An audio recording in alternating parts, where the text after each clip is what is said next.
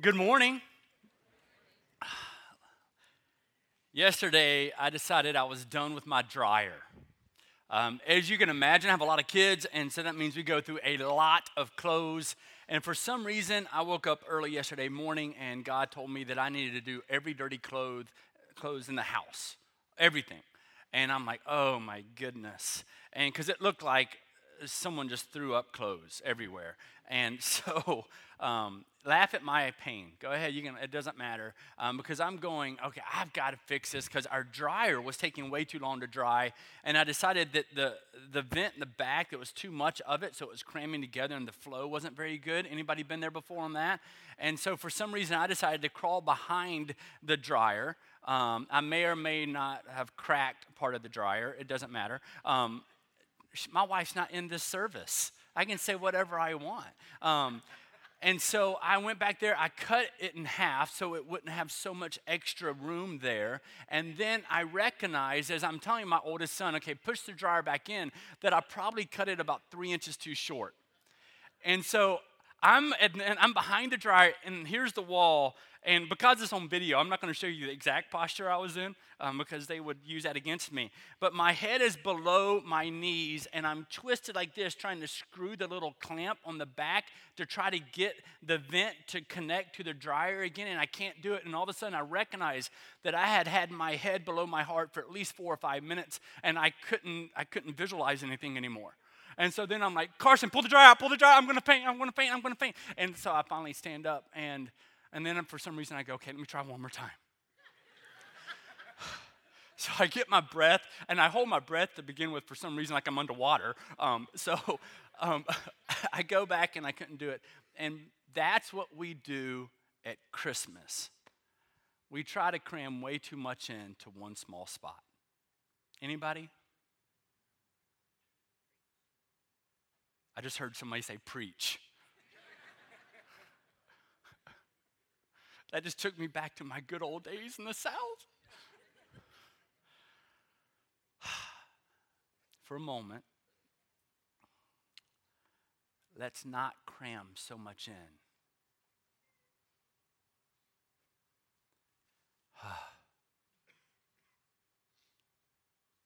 because when you don't have enough space to breathe in Jesus, you've missed not only Christmas, you've missed out on life.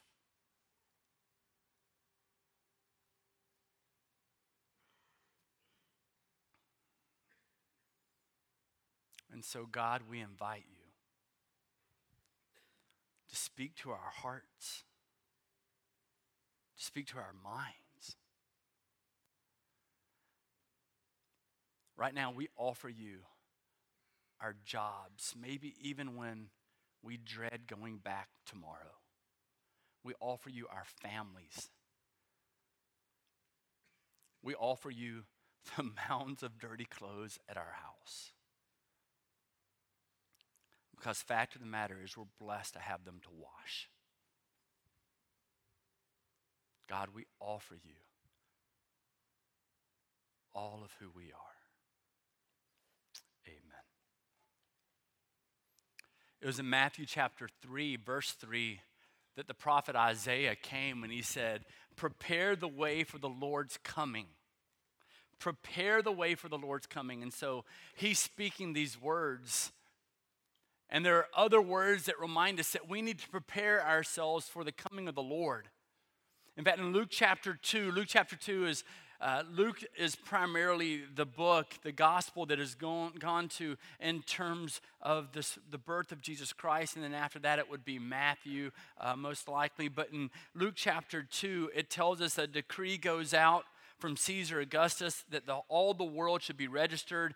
And so that was the first registration uh, with Quirinius was when he was governor of Syria. Everybody went to be registered, each to his own town. Joseph went from Galilee to the town, town of Nazareth, to Judea, to the city of David, which is called Bethlehem, to be registered with Mary, his betrothed. And it keeps going, and we know the story. We're going to be reading that as we walk through these first several weeks, building up to Christmas Eve and Christmas Day.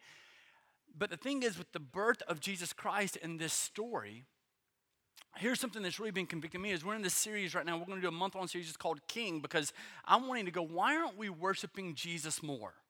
Why is that I mean, is are we really celebrating Jesus Christ? And my wife and I have been having all kinds of conversations about this and how much attention and how much energy do we give to worldly traditions and how much energy and money and resources do we give to human traditions and uh, or, or the traditions that would really exemplify who Jesus Christ is? And we're struggling with all of these different things.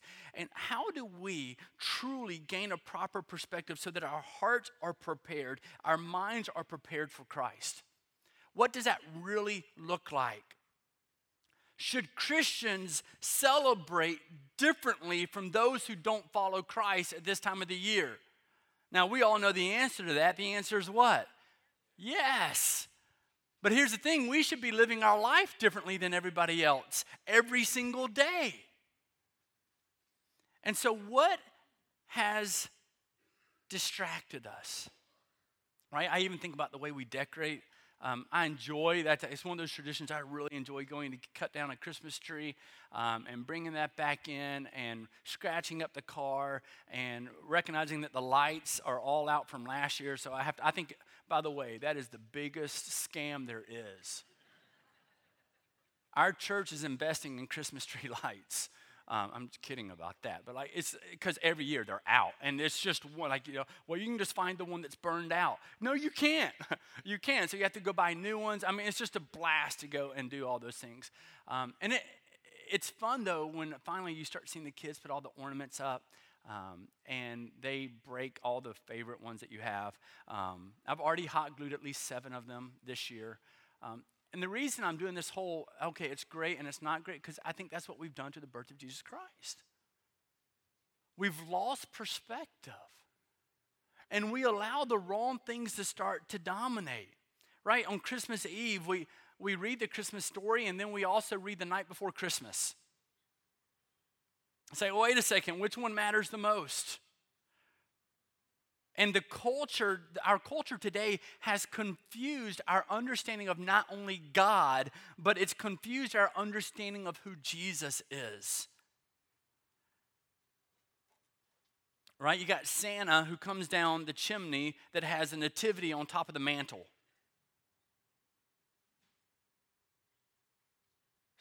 We're confused. It's like we don't really know what to do anymore. I, I remember I read, a, I read an article and it talked about how somebody was overseas and they're overseas, and, and I think it was in Japan, maybe something like that, but they saw Santa Claus holding a baby Jesus in a department store. Maybe you've read that before because it made some news. I'm like, we've so confused what Christmas is. In fact, I would say it's not even about just Christmas, it's about life in general. And the reason why is because of the culture in which we live. And so, my hope today is not that we pull down the Christmas trees. Like, that's not my hope. So, hear me say that. My hope today is not to do away with gifts or anything like that. I just want us to see the importance of exalting Christ in our homes. And I want us to be able to evaluate, according to the Word of God, whether or not we are actually exalting Jesus in our homes. If we're truly doing that. Why? Because I know that in exalting, in exalting Christ, what we do is we resist the leavening influence that culture can have today. Colossians 2 8 says this. Colossians 2 8 says, See to it that no one takes you captive through hollow, through hollow and deceptive philosophy, which depends upon human tradition and the basic principles of this world rather than Christ. And one of the things I am recognizing recently is I think that sometimes, sometimes maybe we've been taken captive.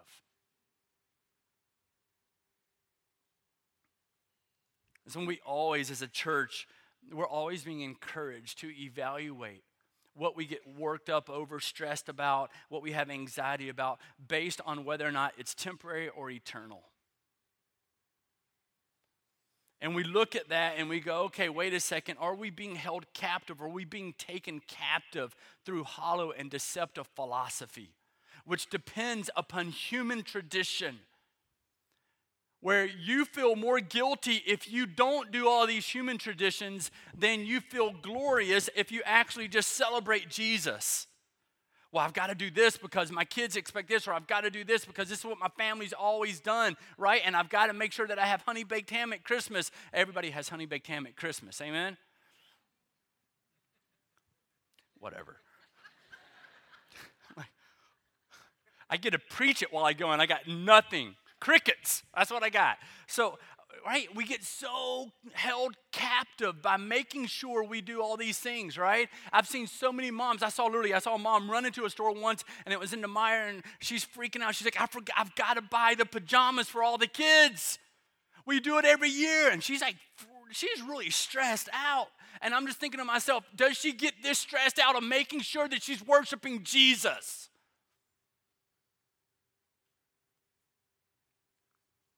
I didn't say it's wrong to buy pajamas for your kids. This is why we don't hear it though.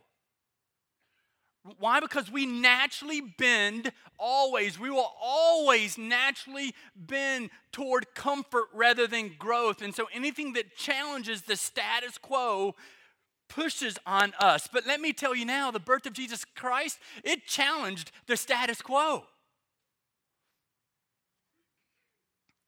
And so this, this culture that we live in, it started, um, it started 400 years before the time of Jesus Christ. You ever heard of Alexander the Great? Alexander the Great all of a sudden comes into the picture. He only ruled for about 13 years, um, but what he did was dramatic in terms of influencing the culture in which we live. We still have that impact today. I'm going to give you some history here to help us understand really the, the value of it and the impact that it's had. It was 300, 336 BC. Alexander the Great became the leader of the Greek kingdom of Macedonia. In fact, there's a map that I want to show you. You can understand kind of, and, and, be able to see some of it here. And it, it extended all the way over India. So that it was this massive empire that he built 350 ish years before Jesus Christ.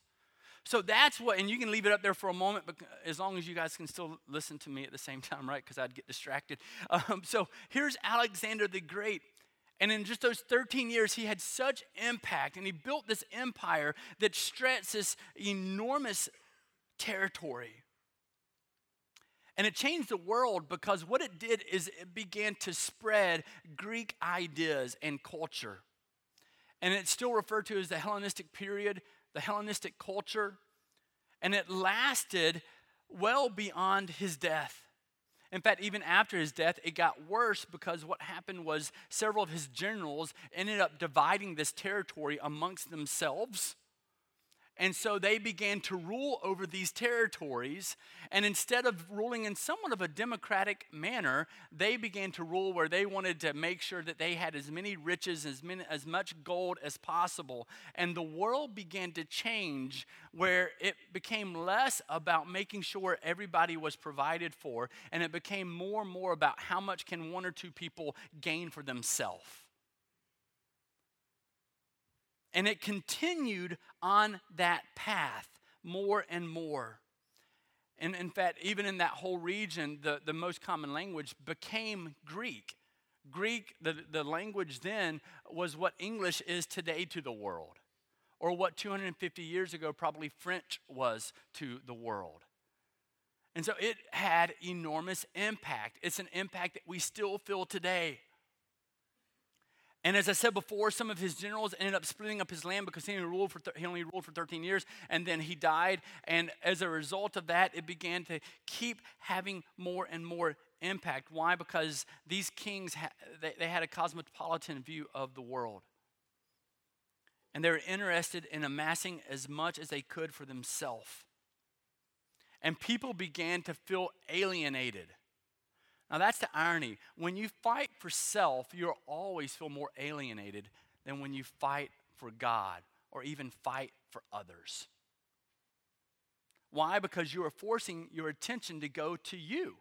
You will end up feeling more alienated. That's why sometimes the people who are pursuing uh, things for themselves so hard, uh, they're lonely and they don't feel like they have anybody in their life. Well, they're, they're alienating themselves from everyone else by striving so hard to gain for self rather than to gain for God or to gain for the kingdom. It continued down this path, and um, this mental shift, this cultural shift, started to impact everything that was happening, everything that we were doing. It, it, even went to art and to theater and to sculptures and everything else, right? The impact, ex, it, extended into the writing of plays and poems and the Greek language. In fact, that's when this is when the theaters started to be built during this time period. And plays and writings began to be focused on the individual rather than the community, rather than God. This is when it all began to happen. One thing after another. In fact, it, it went beyond that, even, where at the same time, people started to make up different religions, very mysterious religions. And they began to worship so many different gods. Polytheism just was rampant. Monotheism is the belief in one God, polytheism is the belief in many gods. And so that's why all these different temples started to come up because they believed they would just call out different ideas of what they wanted. And so they'd make up a God where if you wanted riches, there was a God of riches. And you would be able to worship that God. And it just kept going over and over and over. You had gods who promised immortality, and so they built a temple to a goddess who could promise immortality, and so they would have that temple right there for them. And they would make a token and expecting God to give them something because they wanted to improve self rather than to worship God. That's the thing that we've got to recognize. They had the idea, this is when it started to really soak into the culture and it's the same culture that we live in today. That's the irony of it. Is their view of God was how can God benefit me rather than is God real and worthy of worship? That's what was happening in the culture. And so it was impacted by theaters, it was impacted by the temples and all the different gods that they had. They wanted to know how can that God benefit me rather than is he God and worthy of worship? Even at Christmas, that's one of the struggles that we have. How does Christmas benefit me? If we removed all gifts that we gave to other people at Christmas, I personally believe that the number of people who celebrate Christmas would plummet. Why? Because we would no longer receive any benefit from it.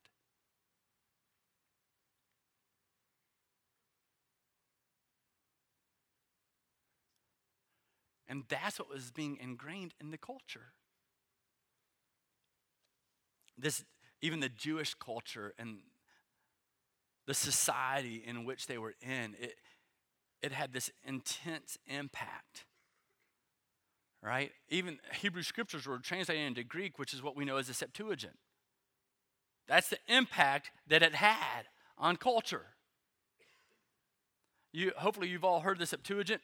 Um, and so you look at the translation of scriptures into Greek and you go, wow, what an impact that this culture had, and it still impacts us today. It's Hellenism. Hellenism is a worldview that says, I am God. That's what it is. Life is about me. And they kept running after this. Galatians 4 3. It says, So also, when we were children, we were in slavery under the basic principles of this world. And often, what we don't even know, we don't even recognize, is that we're slaves in this world. We're held captive by making sure that we achieve what the culture expects of us. Here's what human traditions center on three basic things. Here's what human traditions center upon our happiness, our benefit, and our comfort. That's what we want. Right? That's why I love Paul so much, is because we want health, we want safety, we want comfort, right? We want these things so desperately. And Paul came onto the scene, and very, uh, very quickly, he helped us to understand that being a believer in Jesus Christ isn't necessarily about any of those things. Why? Because all of those things are temporary. Godly tradition focuses on a connection with God and a connection with God's people. And so we ask ourselves, even now at Christmas, as we walk up to December 25th, as we walk up to December 25th, which are we striving for? All of this influences how we see Jesus. All of this impacts the way we interpret who Jesus is. Do we look at it and go, how can he benefit me? Or do we say, is he God and is he worthy of worship? You see, this is something we've got to be reminded of, is that we dilute our view. And I was it's funny because this hit me so hard the other night. I was having dinner with some friends, and I was like, man, this is what our culture does. Is the culture that we live in today has diluted our view, the potency of who Jesus is. It's diluted it. We dilute our view and understanding of Jesus when we see him through the lens of culture. I remember when my oldest son Carson, we used to always, he loves apple juice, but what he didn't understand is we would buy apple juice and we wouldn't even put half water in there. We'd put like three quarter water in there. Hello, money saver. Right? It lowered the sugar and it saved me a bunch of money. He's like five years old, and what we recognize is he had never had probably just normal strength apple juice, and we gave him some. And he just started to laugh. He took some apple juice, just chugged it. He's like, That's good. Well, that's what we've done with Jesus when we see Jesus through the lens of culture rather than looking at culture through the lens of who Jesus is, we dilute his potency, we, we dilute his power. We dilute his hope and his grace and his mercy and everything else. And as a result, we're not fully seeing the greatness of who Christ is. That's why I think today's message for us is so vital we dilute our view and understanding of Jesus when we see him through the lens of culture. And our culture says it's all about us. Believing in Jesus, how does it benefit me? I will tell you now, I am grateful that I have eternity with Jesus Christ. But I am passionate about him because of who I believe he is even today because I know that He's worthy of worship and He's worthy of all of my energy and He's worthy of all of my words. He's worthy of all of my resources. He's worthy of everything that I have because it's all His to begin with because He truly is King. And that's such a different mentality than many people have. And so, my prayer is that we will cease to dilute our view and understanding of Jesus that we will cease to dilute his passion and his sacrifice and his life and his forgiveness and even the significance of his birth. Right? You've had many of you children of your own, and you think about when you have that first child and you're just, you're antsy. I remember Melissa was in Panera Bread wanting a bagel, and she's having contractions every three minutes. I'm like, baby, we gotta go to the hospital. She goes, I want a bagel. I go, no, we got to go to the hospital. And she just gave me that look. I said, as many as you want. And I just, I literally, I grabbed, like I said, give me a dozen bagels, anything you got. No, no, what kind of, would you like multi-grain and would you like it sliced and toasted? Just put them in a bag. I grabbed a bag of bagels and we took off, and you have this anxiety and you have this, this angst about what was to occur. Well, think about God. I'm going to give you my only son so that he, and I know that I'm giving him to you so that he can die for you. Don't dilute the power of God. And when we only see tr- Jesus Christ through the lens of culture, that's what we end up doing.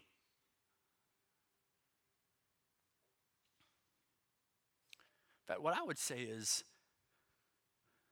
when we dilute the significance of Jesus, I think we ignore the waves of hope that are ushered in in the coming of Jesus Christ. He truly is hope. And we go, why isn't he more hope for me? Well, because you don't give priority to him.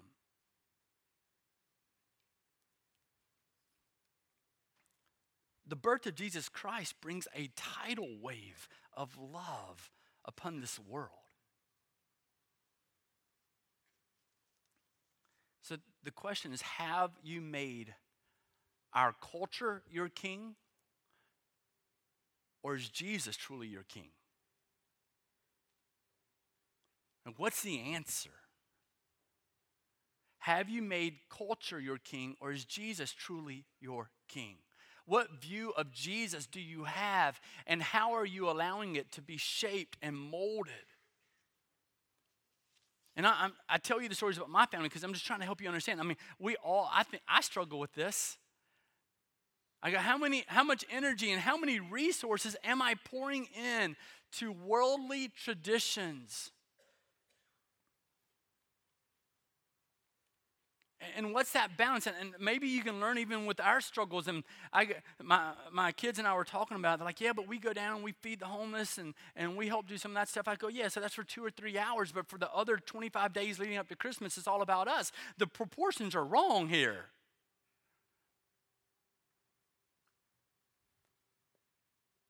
And so, what does that look like? How can we change so that our king is no longer the culture in which we live, and the culture will always say, run after you, run after you. But how can we truly have Jesus as our king, even as a baby?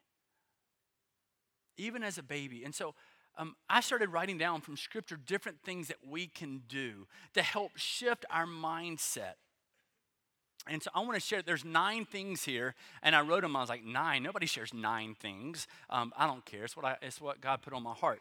So I want to give these to you, and I'm hoping that just two or three will resonate with, with everybody in here, that you can hold on to at least two or three of these things. So be ready to write these things down, and as you do so, if those things stand out to you, hopefully you can start implementing some of these things. So, one, you have to evaluate time and energy. Evaluate the time and energy. I think about the wise men. And I think about their journey of traveling nearly a thousand miles, is what we're looking at, to make sure that they could go and see this baby named Jesus Christ. I think about the energy and the time that they spent going toward Jesus. What energy and time are you really spending and making sure that Jesus is your king rather than culture? So evaluate time and energy. Another thing that you can do is you can fill your home with prayer. Ask Jesus to dwell in your home in every moment, in every part of your life. We need him. Psalm 145, 18. Psalm 145, 18 says this it says, The Lord is near to all who call on him, to all who call on him in truth. Number three, fill your home with his word. The Bible says that the God's word is a lamp to our feet, right? That's uh, Psalm 119, 105.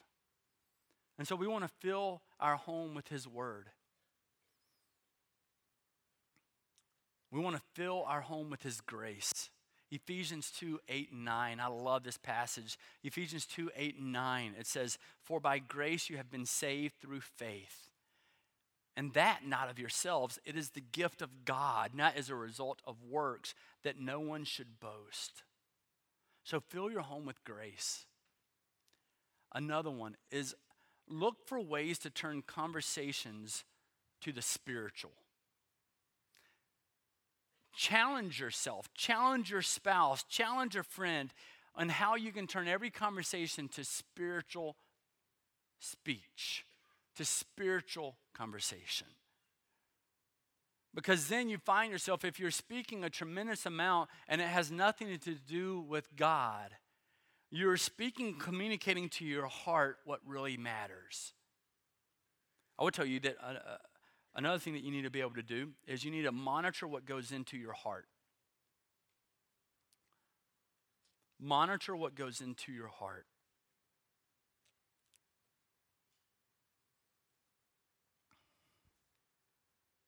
Number seven, love his church with his passion. Love his church with his passion.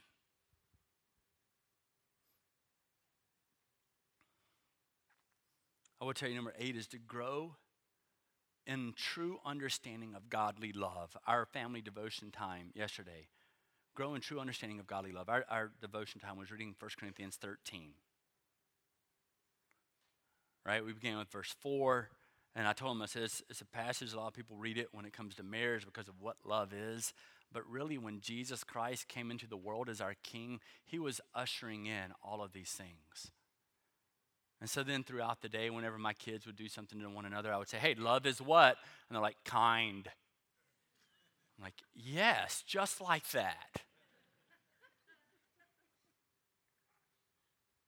But we strive to understand godly love. Ninth thing, final thing don't rationalize or defend wrongdoing. That's scripture. That's even 1 Corinthians 13. All these are scripture, by the way. This isn't, I'm, I'm not smart enough to make these things up. So this is all the Word of God. And it says, right? We, we've got to make sure that we stop rationalizing our wrongdoing. We live in a society that excels at making you feel good for how you've messed up. And when you excel at making people feel good for how they've messed up, you have no need for repentance. You, you don't even have a need to, to understand that you have sin in your own life, which means you're ripping out the need for a Savior. You're ripping out the need for a King. You're ripping out your need for Jesus.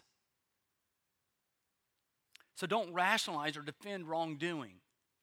Right? So many times people come up, and even my kids, I found myself, I used to do this. They would say, Hey, I just wanted to say I'm sorry for such, and I would start off right away. Well, you just need to know it's okay because, you know, no, it's not okay. You just punched your sister. No, it's not okay. You know what? You were wrong. or you know what? I'm sorry that I, I went behind your back and spoke. You know, it's okay. It's not a big deal. No, it is a big deal. You just sinned. When you make nothing of sin, you give no reason for needing repentance. And so we must stop rationalizing or defending our own wrongdoing. You see, this is how the world, this is how the culture has impacted us so much. And what we're going to strive to do this December is to have such a high view of Jesus that it leaves room for nothing else.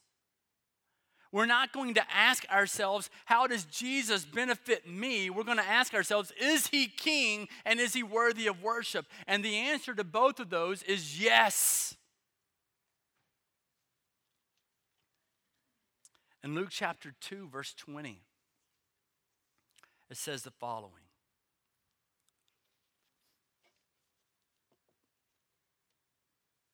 It says, And the shepherds returned. This is after the shepherds, they come, they, they discover who Jesus is, and, and here's their response.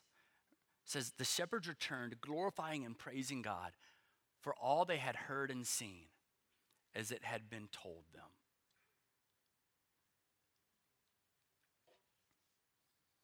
They return glorifying and praising God. See, Christmas, Jesus being your king, is about the mind blowing love and mercy of God. And the response from the shepherds when they discovered that was one that was appropriate. It wasn't an interpretation of who Jesus was based on the culture. It was a response that was determined by who they found Jesus to be. Have you found Jesus to be King of Kings? And if so, he is worthy of worship.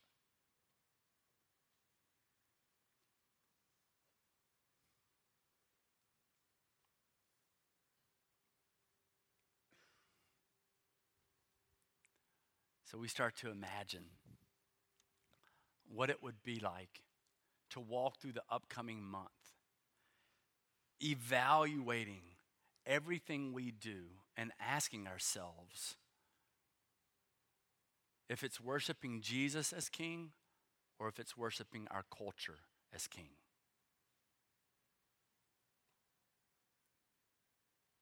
See, until we start to shape those basic things, until we start to evaluate those things,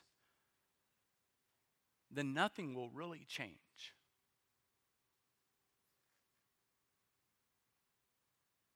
I'm excited. I'm excited for a lot of reasons. I'm excited because right now, if you don't already know, even within our school system, there seems to be more and more resistance toward faith. Have you noticed that? It's in the news, and uh, I'm excited.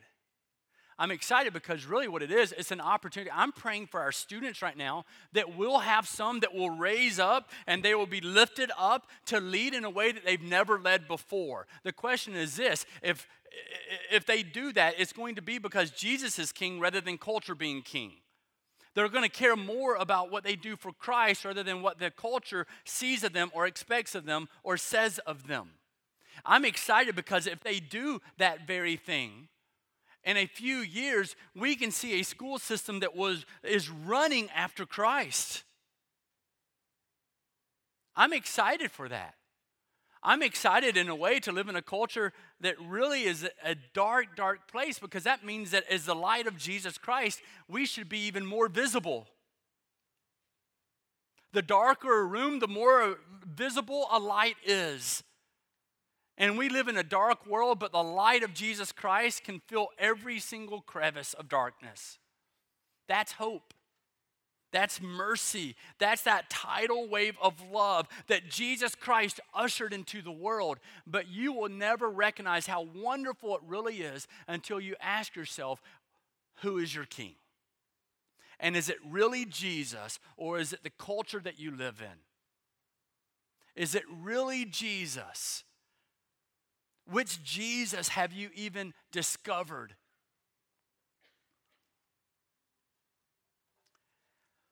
The praise teams, they'll go ahead and come back out. I, I remember, though, I want to finish with this one story. I had a mentor in seminary, um, Judson Jackson. He had been a pastor for 60 some odd years. Literally, he was in his early 90s and he would just ask questions. It's probably where I took a lot of that. I just asked lots and lots of questions. And finally, one day I said, Okay, so you asked me so many questions, and I know Jesus asked a lot of questions, but I also know that you're not Jesus. So um, why is it? And he looked at me and he simply said, I'm trying to discover if the Jesus you have is worth worshiping.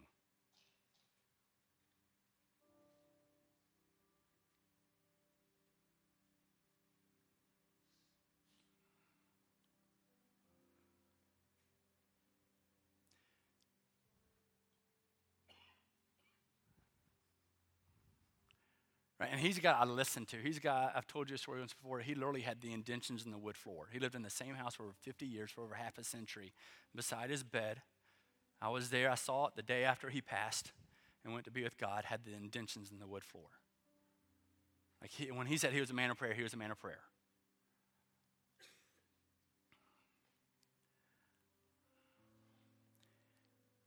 I'm trying, here is words, I'm trying to discover if your Jesus is worth worshiping.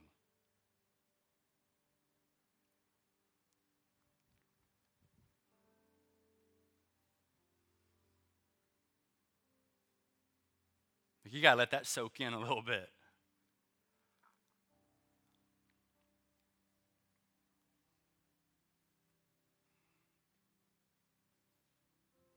Well, he helps me out sometimes.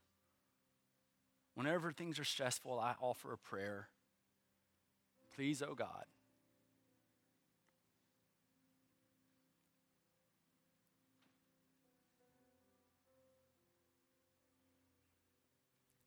Is your Jesus worth worshiping?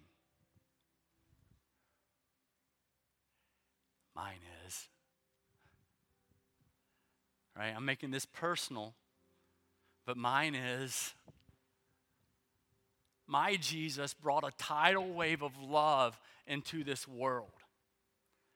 my Jesus is from the God of creation because he saw the brokenness and he saw the hurt and he saw the pain. And so he said, I will give you my son to usher in not only this wave of passion and love, but of grace, of hope, of forgiveness. My Jesus is worth worshiping. My Jesus is worth worshiping. When the culture says to do this and to do this and to do this, Jesus is calling out and saying, just serve me. My Jesus is worth serving. I am his slave, and I am not any more proud to say anything but that. I am a slave of Jesus Christ because he is worthy of worship. He is my king. He is my king. Let him be yours. God, I come before you. And I pray that we chase after you more than we chase after anything else. And I pray that we spend more time and energy declaring who you are rather than declaring who we are.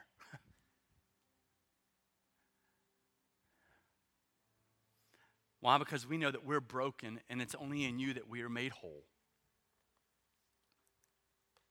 We know that we are sin, yet you are grace.